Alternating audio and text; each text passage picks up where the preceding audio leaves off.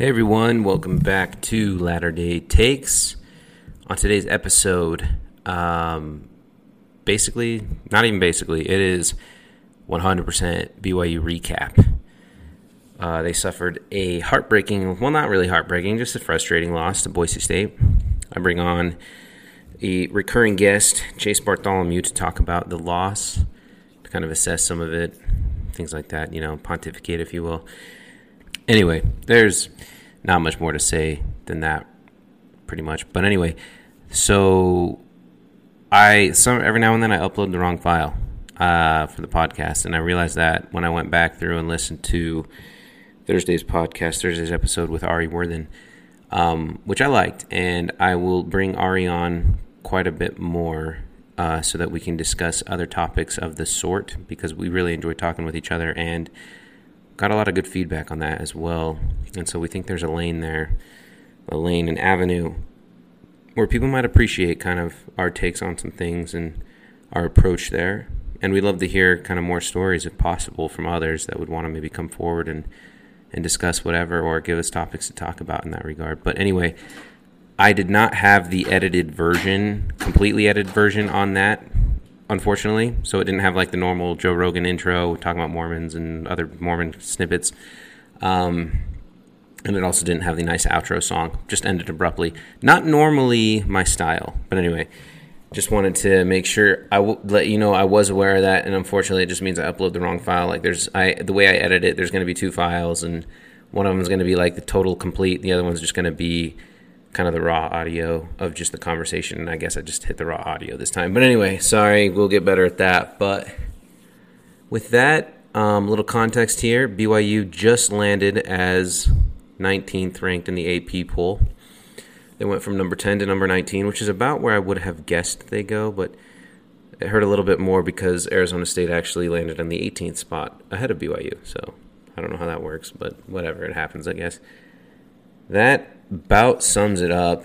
At one time, one of these times coming up, I think you might enjoy hearing a story that I have to tell when it comes to when me and my friends tagged a rivalry or, a high school rivals football field in the middle of the night. Kind of happened abruptly, but it was fun, and I uh, want to kind of go over that story once again because there's a whole story attached to it that actually comes full circle, even kind of a year later, believe it or not.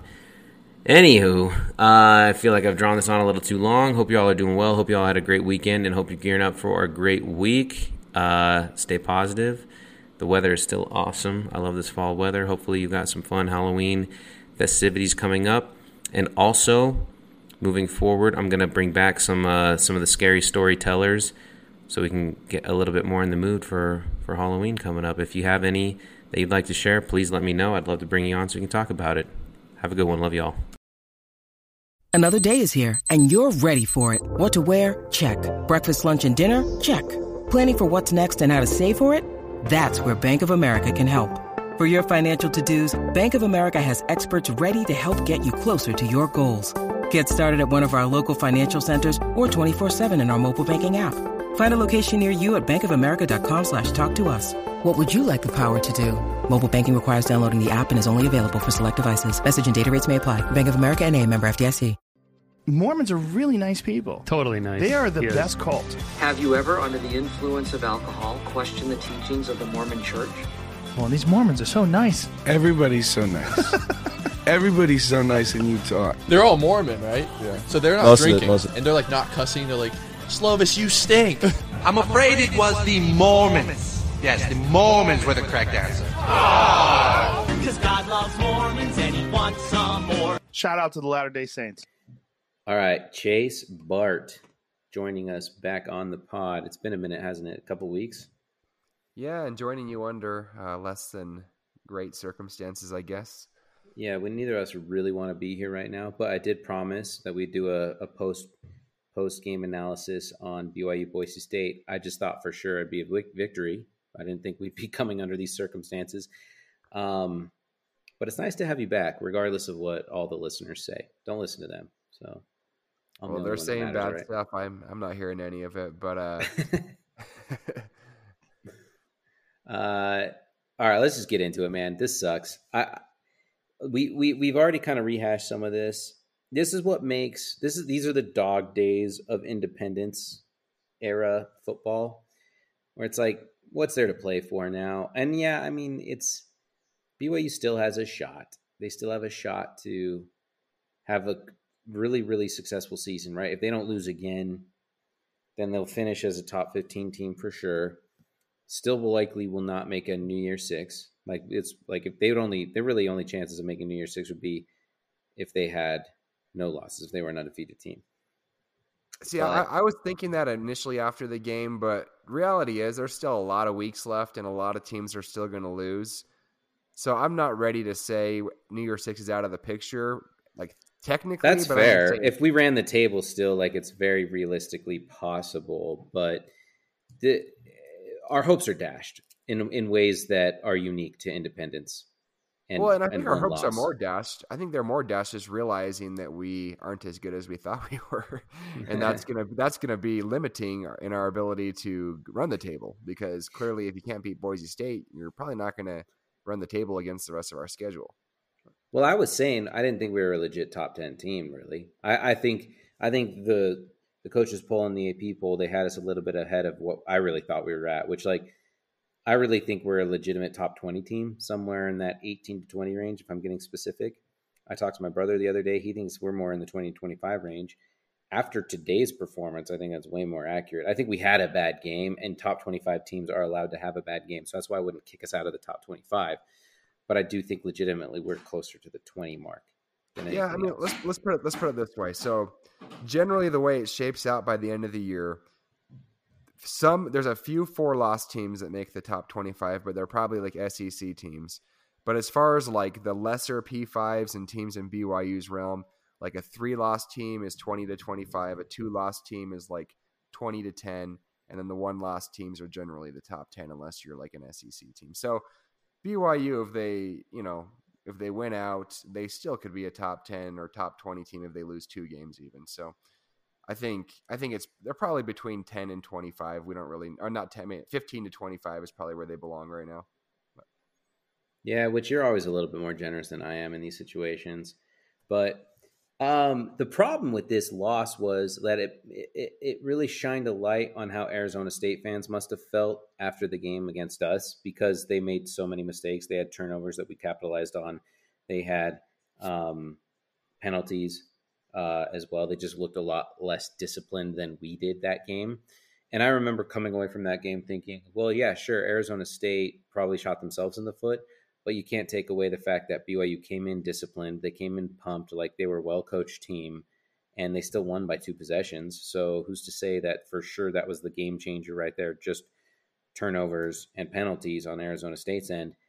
Whereas I look at today's game and I think, yeah, turnovers and penalties really was the difference maker, and that we would have won had that not been the case. And also, not to mention the rain, which I am being once again, if I'm being objective here, I'm being unfair to Boise State because they did come in more disciplined and they came in well coached. Quite frankly, their offense really didn't do a ton, but they capitalized on our mistakes and they really didn't make a lot of mistakes on their own, and they had less penalties.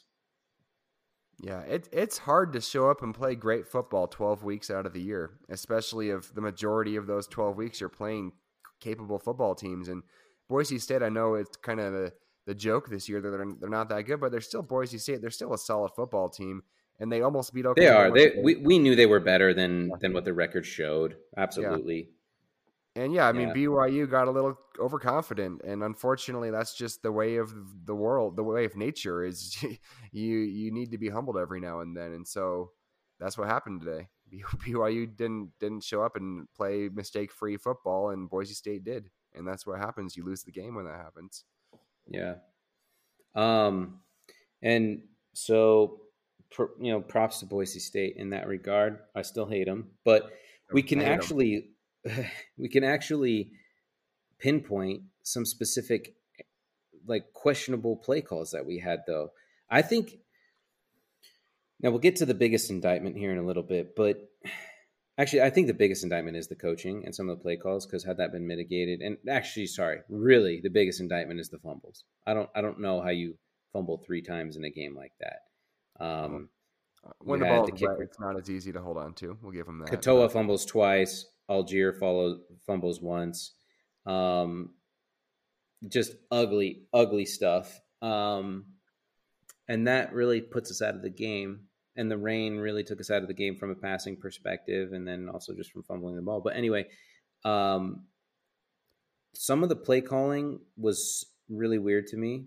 I don't understand how you get to you run four plays from less than the five yard line, like around the two to the four yard line, and you still don't get in the end zone. And how many of those plays were passing plays? Like they like Allgeier got the ball once, I think. Yeah, first down should automatically be a run. First, first and goal on the. I mean, do the don't do what the Seahawks did. Right. Right. Go in there and pound the ball with your with your star running back, and you give him at least two plays. If he gets the third and goal, I understand you might need to throw it. But first and second and goals, like an automatic, you run the ball. Yeah. Yeah. And then some of And- those fourth downs, uh, going for it on fourth down was very questionable a couple of times. Well, so there was the fourth down play. We're around mid, uh, the, around the cent. What do they call that? Not the century mark. Around the uh, fifty yard line, whatever. Um, midfield. I didn't hate going for it on fourth and two there. I really didn't. Um, but the way we went for it on fourth and two was so stupid. That play call was so dumb. I don't understand calling a fourth and two in shotgun and having your line do a sideways shift as part of the play. So your running back has to actually run instead of north to south, east to west when it's fourth and two. That makes zero sense to me because you can basically fall forward and get two yards. And Allgeier, when he's just pounding the ball with a lead blocker, when does he not get two yards? So Yeah, that, that it play call was a joke. I don't know how you do that on fourth and two. That that play was- drove me nuts.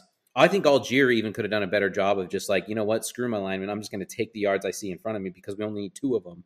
And he didn't do that. So I think Allgeier could have done better on that play. But the play call was the biggest problem, obviously, for that one, I thought.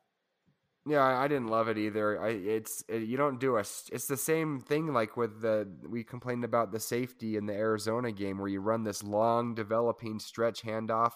You don't do that when you're just trying to avoid losing yards. You do that. You do that when you're like trying to break a bust a big one on a run. That's fine. The longer developing play might have a longer potential for a long run, but you're looking for two yards. Two yards. And Granted, then we, did, we we did get the fourth and eight, which was the crazy one we went for and we Yeah. got it. Uh, But then Katoa fumbled it on the next play anyway, so it didn't matter. Well, the thing is, our passing game on them was actually fine. Our like Oh, our passing game was, was it was working. Boise State really didn't have a whole lot they could do to stop us. We were our own biggest enemy there because of the weather.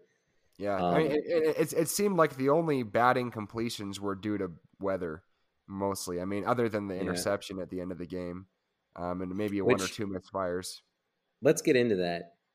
I am not fully on board necessarily with the get Hall out of there, but I am fully on board with the fact that I think, like I've been saying this the whole time. I actually said this when it was Wilson, Romney, and Hall. I think Romney was the best passer then. I obviously think that's changed. I think Wilson put in a lot of work. I mean, there's no question about that. I mean, he just became more dynamic and a lot more dependable. I think he took a lot of the characteristics that Romney possessed at that point and implemented them for his own game and became a lot better because of it, among many other things. I think Wilson's the naturally just more athletic player. So maybe that comparison was really stupid then. I get that. But even then, I noticed my overall point being that I noticed that Romney was an amazing passer between the th- among the three of them. He was the one to me that communicated the best with his receivers. Like they make a deal. The ball's going to be here when you make your cut. The defender may be on you right now, but he's not going to be on you by the time you make the cut towards the ball, and the ball will be there. That's kind of like Romney's philosophy. It seemed like as he was a quarterback, and I saw that and I loved it. I thought Romney was fantastic. I'm not sure. Like, there's no question in my mind that Romney's the better passer of the two. Um, the problem is when you see a game like today, where Jaren Hall, and I say today, sorry, I've exposed ourselves because this is releasing on Monday, but we had to get this out ASAP, right? We had to get our angst out on the on the air. but um, on a game like today, when Jaren Hall is a dual threat quarterback, but he's only using his arm, I don't. I'm. I think at that point you might as well play Romney. Like I, I don't understand. And and granted, obviously Romney couldn't play, so that is um, we're basically beating a dead horse here. Romney couldn't really actually come in anyway, but I don't get why you don't use Rom or Hall's legs at all. Maybe he must have been injured, I guess, to a point where they didn't really want to bring him out. But then if that's the case, then like why wasn't Conover under more consideration? And maybe he was this whole week, which is why they were more hush hush about it. But Hall got to a point where he felt competent enough to beat Boise State, which obviously didn't happen. And quite frankly, there were a lot of variables that went into losing this game, so you can't pin it on one person. But Hall, as a leader and as a quarterback on that last drive, made some of the worst decisions I've ever seen a quarterback make in any game, quite frankly. And that's and and it's it's unfortunate because that's the last thing you see. But that that third and 18 or whatever it was, when all we needed was a few yards to get into field goal range and to keep the game alive, I couldn't believe what Hall was trying to do there. I just, I, I, I was, I thought it was awful, awful decision making. Yeah, I, he that that didn't make a lot of sense. And if you watched the play, there were definitely shorter options open. So I don't know why he felt the need to get it all at once. I mean, keep yourself alive, live to fight for an onside kick. I know the odds of winning at that point were low anyway. Really, where the game was lost is where we gave up the big play to Boise State down the sideline and they went up nine because at that point our odds of winning were down to or it was lost on the Katoa's Katoa's second fumble. I mean, there were really myriad instances that you could point to where the game was lost, and so that's why you cannot possibly pin it all on Hall. But I Yeah. do Yeah. think it is worth at least talking about who the more effective quarterback could be between the two. But what were you Oh, going to yeah, say? And, in Hall's defense, I will say it felt like when we got that touchdown before we gave it back to Boise, it felt to me that we had a good chance of winning at that point. If the defense could come up with one more stop, that Hall was going to take the team down the field and win the game. I, I really felt that way. Maybe it wouldn't have happened. Um, but yeah, to your point, at this, like I've always been a Jaren Hall guy. Like I, ever since I saw him play in 2019, I've been on his bandwagon. Um, after today, I'm not willing to jump off of it, but I'm willing to more so than I've ever said before. I'm willing to recognize Romney as a very viable potential replacement for him, and I think that decision needs to be made in the next couple of weeks because I just don't see all three of those dudes coming back to BYU next year and just being okay with being backups because all three of them fully believe probably that not only are they capable of starting at P5 programs, they all probably believe they're NFL prospects too. And they're not going to sit around and wait for BYU to make up their mind about that. So, what, whatever do you think direction- Baylor views himself as an NFL prospect? I think he does. I, I mean, why wouldn't he? He's a competent starter at BYU. Whenever you're a, whenever you're a competent starter at BYU, you probably have a chance in the NFL. That's always been the case. Um, and so he So probably let me does. let me throw this your way. I got two quarterbacks here for you. Quarterback numbers. Quarterback A has is 82 for 131, eight touchdowns, two interceptions. Quarterback efficiency of 142.6. We can round up to 143. Quarterback B is 114 for 165. 13 touchdowns, three interceptions. These are career stats, by the way. 13 touchdowns, three interceptions, uh, 1,500 yards. Did I say quarterback A? Quarterback A had just under a 1,000 yards passing. Um, and an efficiency, quarterback B's efficiency rating is 168.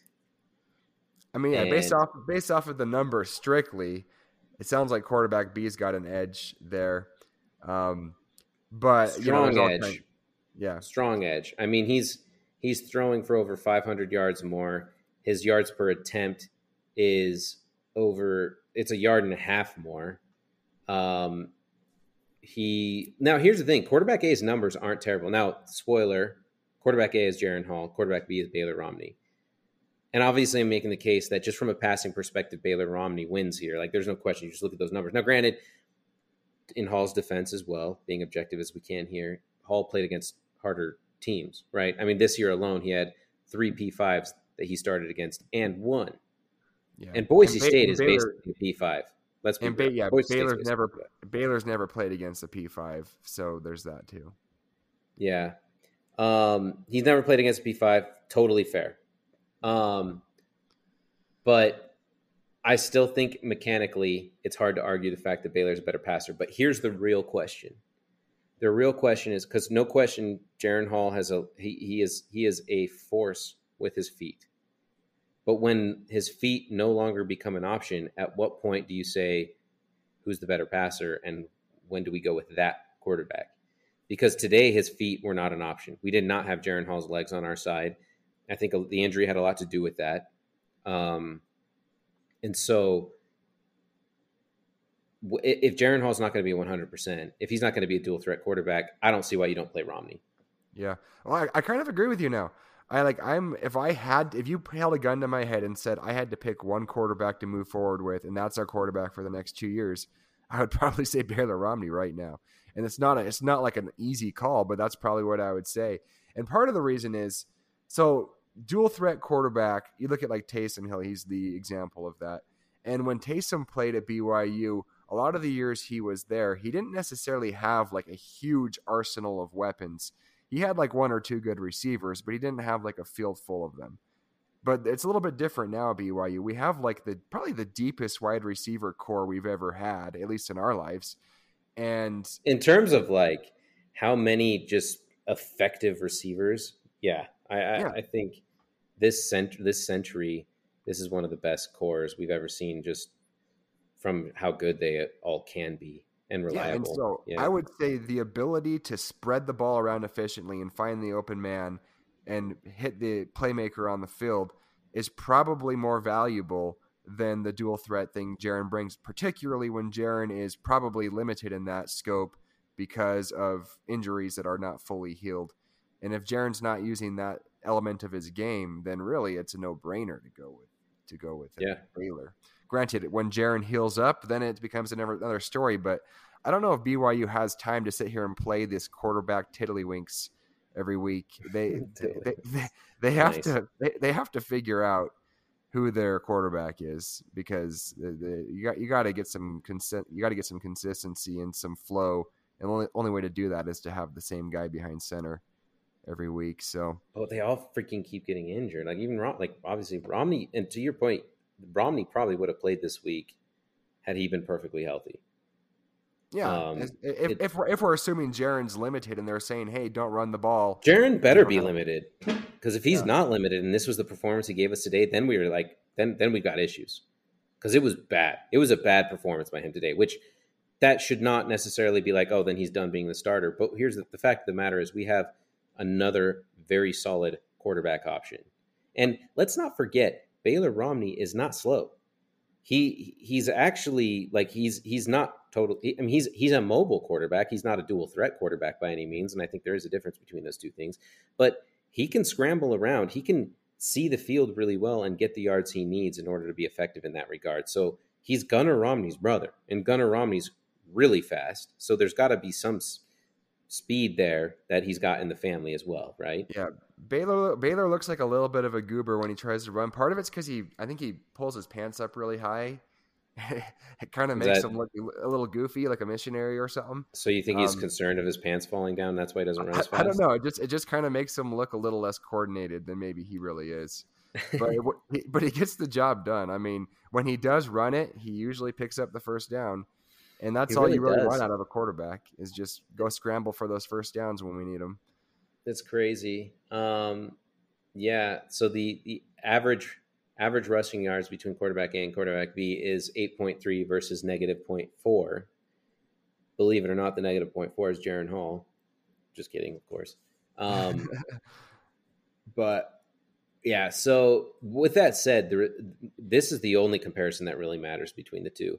Quarterback A, Jaren Hall, has one reception for nine yards, and quarterback B, Baylor Romney, has two receptions for 26. So that really should settle it. Well, yeah, that that sells me. I want I want the best receiver on the team to be the quarterback. Exactly, exactly. Which, speaking of receivers, let's go back to this. Uh, I love the Nacua brothers so much. I'm so glad they're at BYU. Oh yeah, like just like they bring just the fact. Besides, that they're super talented guys. They bring this like element of attitude that we need as a team. And Samson's touchdown reception was something that Mitch Mathews should take notes on today. Even though Mitch Mathews will never see a football field and a meaningful football field again in his life, he should still look at that so he could teach his boys to move like that and not like their dad. Because I don't know, man. Thanksgiving's coming up. Maybe Mitch Mathews is playing in some serious turkey ball, turkey bowl football. So. Good point. Yeah, far be it from me to to end his career for him, but I just, as I've been on record before, Mitch Mathews was the worst at using his unbelievably God given body to, gotta careful, use it Mitch. to move towards the ball.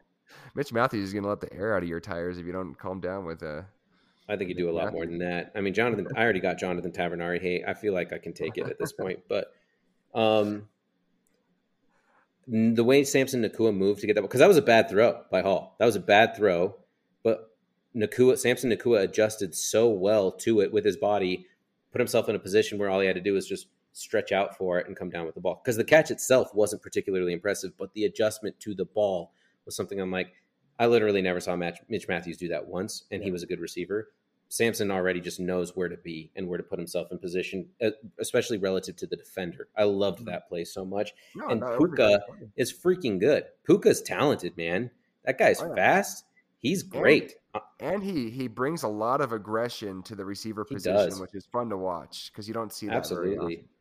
Yeah. Yeah, no, those those two are those two are making this team fun to watch for sure. I like I I'll, I'll admit there I have a bias with the receivers. When I see a ball go up in the air, I, I want one of those two to get it because they're they're probably my favorites. For sure. I mean, I still love Pau. Pau is great. He didn't have the best game today, but Gunner Romney has even been like I honestly I was I wasn't thinking Gunner Romney was going to have this un- unbelievable season next year. I didn't think like it'd be it'd be just like so like I, I- didn't think Gunner Romney was as good as basically the rest of BYU Nation thinks he is, and I still maybe stand by that to some degree, but he has become a legitimate deep threat. Like that that guy comes down with the ball. I actually like he's won me over this year more so than he did in previous years because he is fast, but he he legitimately maneuvers well to get to the ball, and Well, that's I kind of his niche. that. That's his niche. He doesn't he doesn't bring a whole lot of like uh, medium to short pass threat. It seems like everything that goes to him is down the field, which is fine, and we need one of those guys. we do need one of those, absolutely, and he's he great at it. that, so. I mean, we he's one of the best we've seen that can do that in a long time, right? Yep, and he's very good at like using his body, getting it into the right position, and making difficult catches down the field, laying out for it. He seems to come down with it more often than he does. I mean, even the helmet to helmet they called uh, Mm-hmm. against Boise State, like he was he was positioning himself to get that ball, and he got his hands on it, but then he got popped, and like who wouldn't have Yeah. dropped the ball in that case?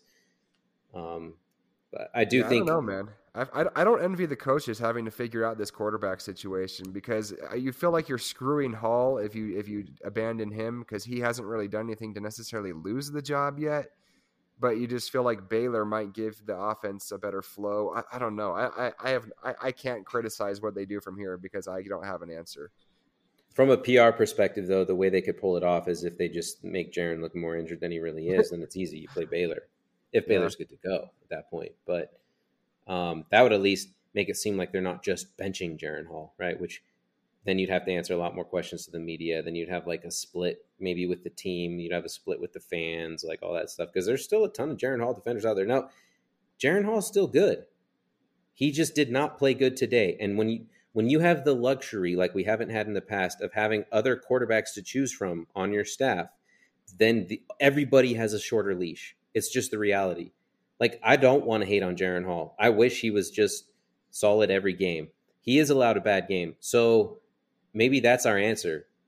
If he has another bad game, that's his leash is done, right? So we Yeah. go into Baylor expecting Jaren Hall again with if he didn't get too banged up today, because honestly, some things come out later.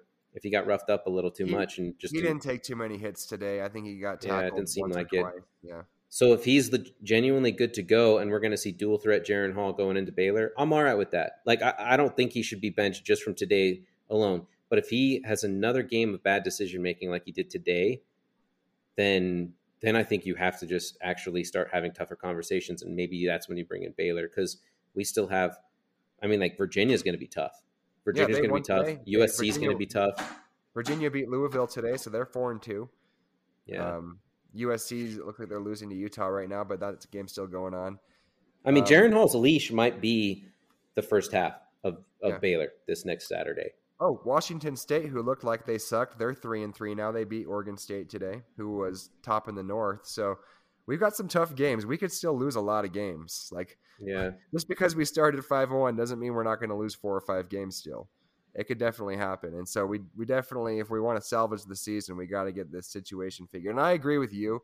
I say you start Jaren for Baylor, but I'm willing. I'm willing to go till halftime and say, hey, if it's like a ten to three at halftime when we're losing, I think I see you throwing Baylor Romney at that point.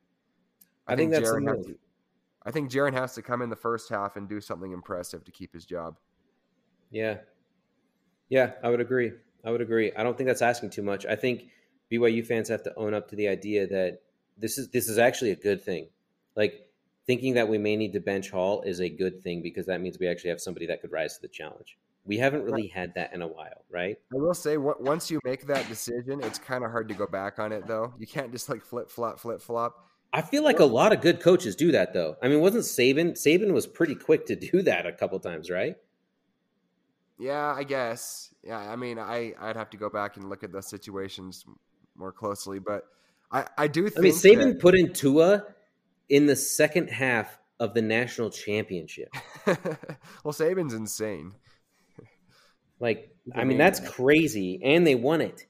So, I think they won that. Yeah, they did win that because Tua had some unbelievable throws. Now, granted, I know we're talking about Alabama here, but still, I, anyway, Yeah. Well, all I know is I, I, I don't believe that all three of those quarterbacks are going to be on BYU's roster come the offseason. Someone's going to leave. I don't know. What One of those three is gone. And I think the loser of the battle right now between Jaren and Baylor probably takes off. That's my, it could my easily be two out of the three. I mean, based off of what we believe in. Then, I mean, Yeah. Conover supposedly have to have unreal potential, but we're yet Yeah, to see that. Granted, he hasn't been given a fair shake, though. I'm not. I'm not out on Conover by any means. He just his performance in in Utah State was not great. Um, but it uh, you can give a kid a pass on that. He's coming in. That's his first real action there, and it was mm-hmm. in. I, I mean, uh, okay. Let me let me cut myself off here and remind everybody that one of the amazing, just like throw your cojones out there moves I've seen a quarterback do at BYU in a long time was when Baylor Romney came in against Arizona State for one snap because Hall went out for a second and threw a touchdown pass, just a Yeah. strike. That was Like that was just like that. Like let's not forget how amazing that was because that's like you don't it see wasn't that. an easy touchdown pass either. It wasn't like It wasn't. someone out in the flat that was like wide open. It was like he had to fit that into a very small window over the top. Um, he came in and threw a strike, and I'm like, that's like talk about a closer. That's the that's the equivalent of like a, a top closer coming in in a baseball game Yeah. in a in a high Well- pressure scenario. And mind you, the first I think a lot of people forgot about this. The first time we ever saw Baylor Romney was against South Florida in 2019 when Jaren Hall went down, and and and and right after Jaren Hall went down, South Florida took the lead, and then there was like a very small amount of time, and, and Baylor Romney came in for the first time ever and actually drove the team all the way down the field and almost won the game. Yeah, he Um, threw a bomb to his brother Gunner, and I was at first I was like, of course he's throwing to his brother. I was like, that's a joke, Yeah. that's ridiculous. And then later I was like, actually, if my brother was quarterback on the team, he better be throwing me the ball. No, I mean the thing is, is like I've never been in this situation as a fan where I like both of them. Like normally, I hate one of them. I hate the starter, and I want the backup to come in. But in this yeah, case, you I usually like- are that way. That's true. Yeah, but this time I like both of them a lot, and Yeah, so it's kind of hard. It's like I can't win here because one of them's going to have to go home empty-handed at the end of the year, and I, I hate that because I like them both. Yeah, and like I said, if I'm gonna get Jaren Hall hater like hate from this, like you're, you're not listening to what I'm saying because I don't hate Jaren Hall. He had a bad game. He's allowed to have a bad game, but if this proceeds, if he's not a dual threat quarterback anymore, I'm not sure he's the best option. I'm trying to look at this objectively. I have no reason to love Baylor Romney like I do. I do think he's been the best passer at BYU at his time here for the last couple of years, besides Zach Wilson last year, obviously. And I'll, But- I'll even go. The, I'll go far as say this. I think Jaren is a better quarterback, possibly, but I think the offense, for whatever reason, just flows better with Baylor. And I felt that way in 2019 with Baylor and Zach Wilson. I thought the offense flowed better with Baylor.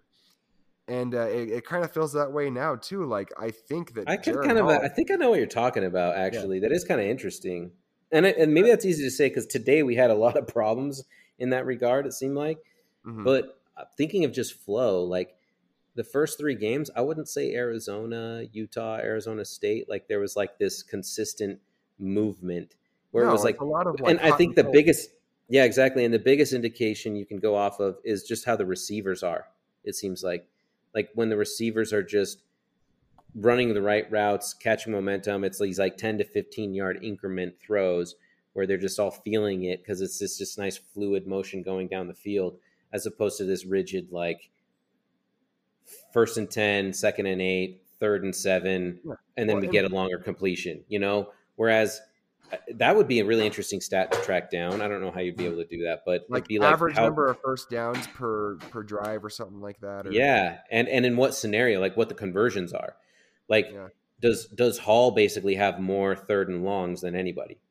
Because that would Yeah. tell you about flow right there. No, Right? Ba- Baylor just has he just has these instincts that I are hard. To, you can't teach him. I don't even know if Zach had the same instinct. Like Zach, uh, we, we got to see Zach his senior year or his junior last year at BYU playing a bunch of crappy teams, and we just we just out talented all those teams. And but when before that, Zach didn't seem to have the best instincts, to be honest. Like he did a lot of dumb stuff, forced a lot of passes. I've never watched Baylor and said, "Man, that was a bad decision." Like he just seems to make good decisions, and he just Smaller sample size than Zach Wilson, but similar sample size to to Jaren Hall. Yeah, So there's that at least. I agree with you there. I mean, I like I said, I don't want to come across as a Baylor sycophant because I don't really have a strong reason to, other than the fact that I think he is a better passer. Um, but along those lines, like if you're just listening to what I'm saying, it's I hope Jaren Hall comes back super healthy, and I hope he kills Baylor. Like, and I think he can. I think he absolutely can. Jaren Hall was the first quarterback to beat University of Utah in like what was it, eleven years, twelve years? Yeah, so 12 years. like he will forever have my love for that alone. And he came in and just got it done. And he was And hard to defend. week- And And the following week, he beats a team that's probably going to win the Pac-12. there's has a very like a strong candidate for that, right? Along those lines, a Utah fan friend of mine actually tweeted at me today and said Hall beat us with his legs. I'm like, that's exactly right. And so if he's not using those, then what's the point? And that's what we saw today. Now there were other factors. He was a little bit injured, so not only does that affect his legs, that probably affects his throwing a little bit too. But it shouldn't affect his decision making, and that's where that last play comes down is so crucially bad. Is that I don't get why he's throwing these bombs in situations where just incremental short yardage plays are going to get the job done in that moment. But Yeah. whatever. And I mean, that's I mean, something Roderick has to talk to him about like directly Yeah. and just be like, you cannot do this again. But to me, the bigger concern today, maybe we've pushed this too far already, but bigger concern for me today was just the fact that Boise seemed to dominate the line of scrimmage, and they are not known for that this year. They're, they're that's actually their biggest struggle is the line of scrimmage. they averaged like 60 or 70 rushing yards per game this year. Yeah, And how many did they mm-hmm. get on us? they got a. It seemed like a lot. I mean, at least they got them at the right moments. And we we they they had a couple key chunk drives like that first drive in the second half took up like half of the third quarter, and they only got a field goal out of it, but that took up a lot of time. And you, that's the that's your worst enemy when you're down by two scores is time. And BYU did not have a lot of it in the second half. Boise got 140 rushing yards on us. Yeah, not not not not amazing, That's but that's more than that's more than double what their average is in the season, though. That's yeah, a so it's problem. not like they dominated us in that So- respect, but they, they did what they needed to do to win the game. That's another thing I don't understand. I don't understand people that are so quick to defend Tuiaki. Now, with that said, the defense only allowed six points in the second half. Job well done by them. But there were still these long sustained drives that don't help. Now, with that said, the offense should have done way better. The offense lost us a game. There's no question about that. We should we should have been able to put up more than 26 points on Boise State today. There's no question about that. But we do have a problem with allowing these offenses to just run out the clock on us and just to like take the time away from our offense and whatever else. This bend don't break can work sometimes, but let's call a spade a spade. It's not going to work every time. This game was a carbon copy of the uh, Coastal Carolina game. It was the same formula. Basically, you Yeah, absolutely. I With that said, corner, Coastal Carolina's like they were known to run the ball though, weren't they? They were like actually yeah, but I mean, that. basically, the pro- the Tuiaki strategy is fine when you're playing from ahead. In fact, it's almost a better when you're playing from ahead. It's great because teams have to take a lot of time to score, and if they screw up, then like That's what Whittingham, did, uh, the Utes did against us for a lot Yeah. of those years. But but when you're playing from behind, it's terrible because you need to get the ball back in quick sometimes. And when when teams can take five six minutes every time they touch the ball, you might only get the ball two or three times in the second half. Which, that's to their credit, Yeah. they did that one time when it was imperative.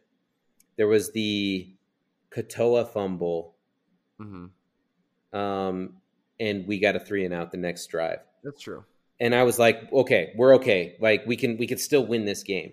Well, So- that's when we came back and then we scored, but then But we, the- we, needed, we needed one more stop. But the funny thing is, is that freaking. It's like the, I don't understand how Tuiaki isn't able to just gauge here. Like, how did we get that three and out? Is because a lot of times we rush the quarterback. Yeah. Like we're we're hurrying him up, but for whatever reason, it's like we choose not. I mean, I get these things are complicated. Like I'm not going to sit here and say I know more than any of these coaches. Obviously, that's not the case. But that three and out really worked, and a lot of it had to do with the fact that we were just going after Boise's quarterback. We were just rushing him like crazy, and mm-hmm. he wasn't able to do much with the ball. And we got the three and out. And so I don't get why those aren't implemented more, especially when, to your point, we are coming from behind. But anyway. Yeah, well, it is what it is. We're we're five and one. We're still going to be in the top twenty-five. We're still in contention, possibly for a big game because we have enough marquee games left on the schedule. We can earn our way back up there. But this year felt like it could have been super special. We were playing with borrowed. Uh, I guess we were playing on house money. We'd already gotten the Big Twelve. We'd already beat Utah for the first time in twelve years. So I think, based on preseason expectation, this season's already been a wild success. But once we got a little taste of that magic, we wanted more, and it looks like we're gonna have to settle for just a good season now, which is fine. Fair enough. Well, Chase, you've got COVID. I do, yeah. It sucks. I'm uh, on the mend already, but uh, taste was out of out of commission. Now it's starting to come back. It's already starting to come back. Starting to come back. I, I think the vaccine probably helped me uh, not have such severe and prolonged symptoms. I'll probably be Get out of here with all your conspiratorial vaccine nonsense, dude.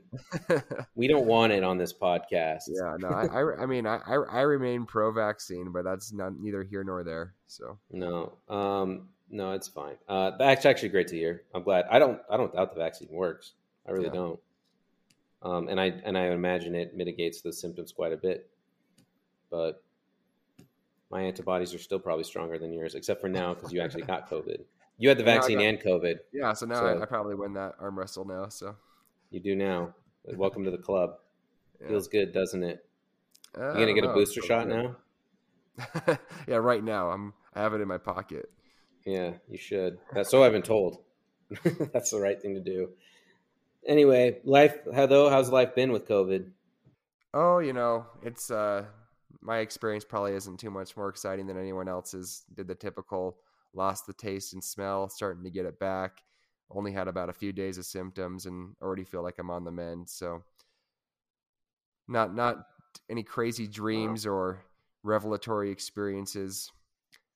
Just uh just losing BYU games. That's I blame it on my COVID actually. I think that's why we lost today. We needed me at full strength today and I was only I, I was That might be true, actually. The- Cougar Nation needed to hear your f bombs. Uh, there wasn't any. F bombs, Cougar Nation, just so you know.